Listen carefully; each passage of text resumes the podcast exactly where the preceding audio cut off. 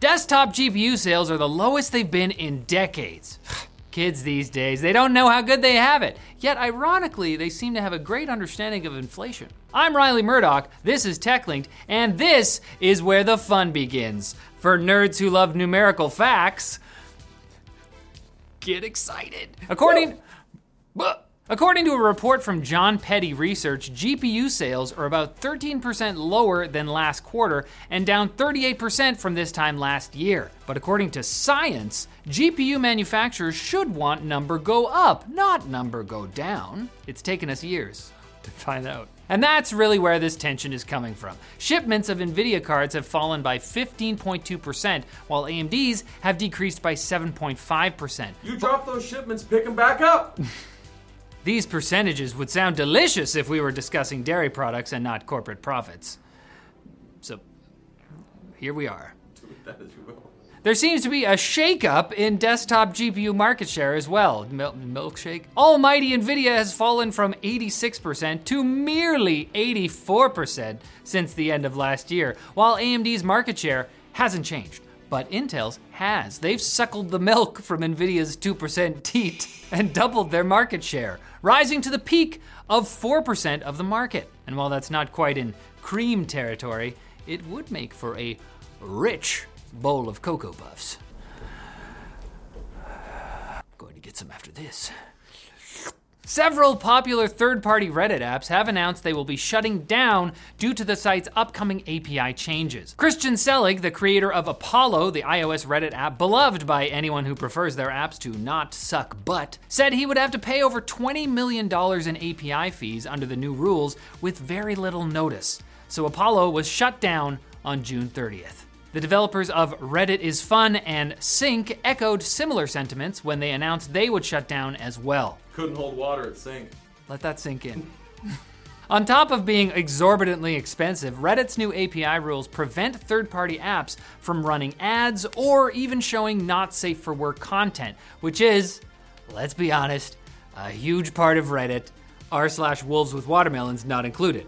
I browse that page with my family every night. It's fun for the whole family. Selig made a long post describing the situation and his reasoning for shutting down Apollo, in which he also detailed how Reddit CEO Steve Huffman had internally accused him of blackmailing the company for $10 million.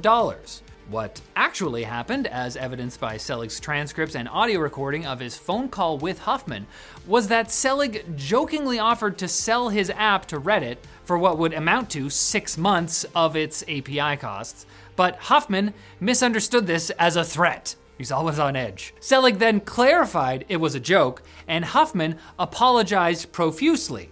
Yet, apparently, later told others that it was blackmail. Selig's joke wasn't very good, but if you want to see a tremendous joke, check out today's AMA with Reddit CEO Steve Huffman. Someone actually asked him about the accusations, and Huffman replied, saying the real problem with Selig was how he would communicate differently privately and publicly. Naturally, Selig replied and asked for receipts. Huffman replied to that and said he must have left them in his pants when he threw them in the wash. Then Selig clarified he wasn't talking about physical paper receipts. These guys really need to learn to communicate better.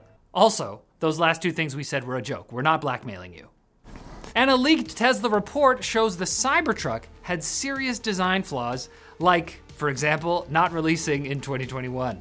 The information is brought to us by a 100 gigabyte leak given to German outlet Handelsblatt which contained a report dated January 25th, 2022, that said the pre production truck struggled with things like body sealing, handling, braking, and suspension, which I believe are things that cars need to grow up big and strong. The brakes were especially bad, earning a poor rating on the Society of Automotive Engineers rating scale instead of the fair the engineers were hoping for. That's not a lot of hope, is it? That's a not. Someone call Obi Wan. Also, the brake pedal pressure pad was still under design at least a month after the Cybertruck was supposed to originally release. So the Alpha model experienced excessive pedal travel and even inconsistent stop, which is something Jacob sometimes suffers when he starts talking. Sounds like it was. But it's all okay because Tesla says they will have release candidates for the Cybertruck around August of this year, and you can take that to the bank, unlike the $100 Cybertruck deposit you put down almost four years ago. That's that's that's gone. Now it's time for Quick Bits, brought to you by The Ridge, the company that brought you these Quick Bits, brought to you by The Ridge. Why? Why? I don't get it. Finding the perfect Father's Day gift can be tough, but The Ridge has made it easy with one of their biggest sales of the year. The Ridge Wallet is designed to be both stylish and functional, with room for up to 12 cards and cash, while remaining slim and compact. It's so cute. Plus, their wallets come in 30 plus colors and styles, including carbon fiber and burnt Damascus. And for added security, their wallets are made with RFID blocking materials. Head to the link in the description and get something nice, like a Ridge wallet for your dad, or your dad's dad, or your mom. Did you know QuickBits were originally designed as a way to slowly build tolerance to snake venom? Now, they're just five shorter stories, one for each failed test subject. People died, Riley. Don't ask any more questions. The organic life form known as Mark middle name Elliot Zuckerberg unleashed a hot new diss track about Apple's recently announced Vision Pro headset during a company wide meeting on Thursday. According to Elliot, we're calling him now.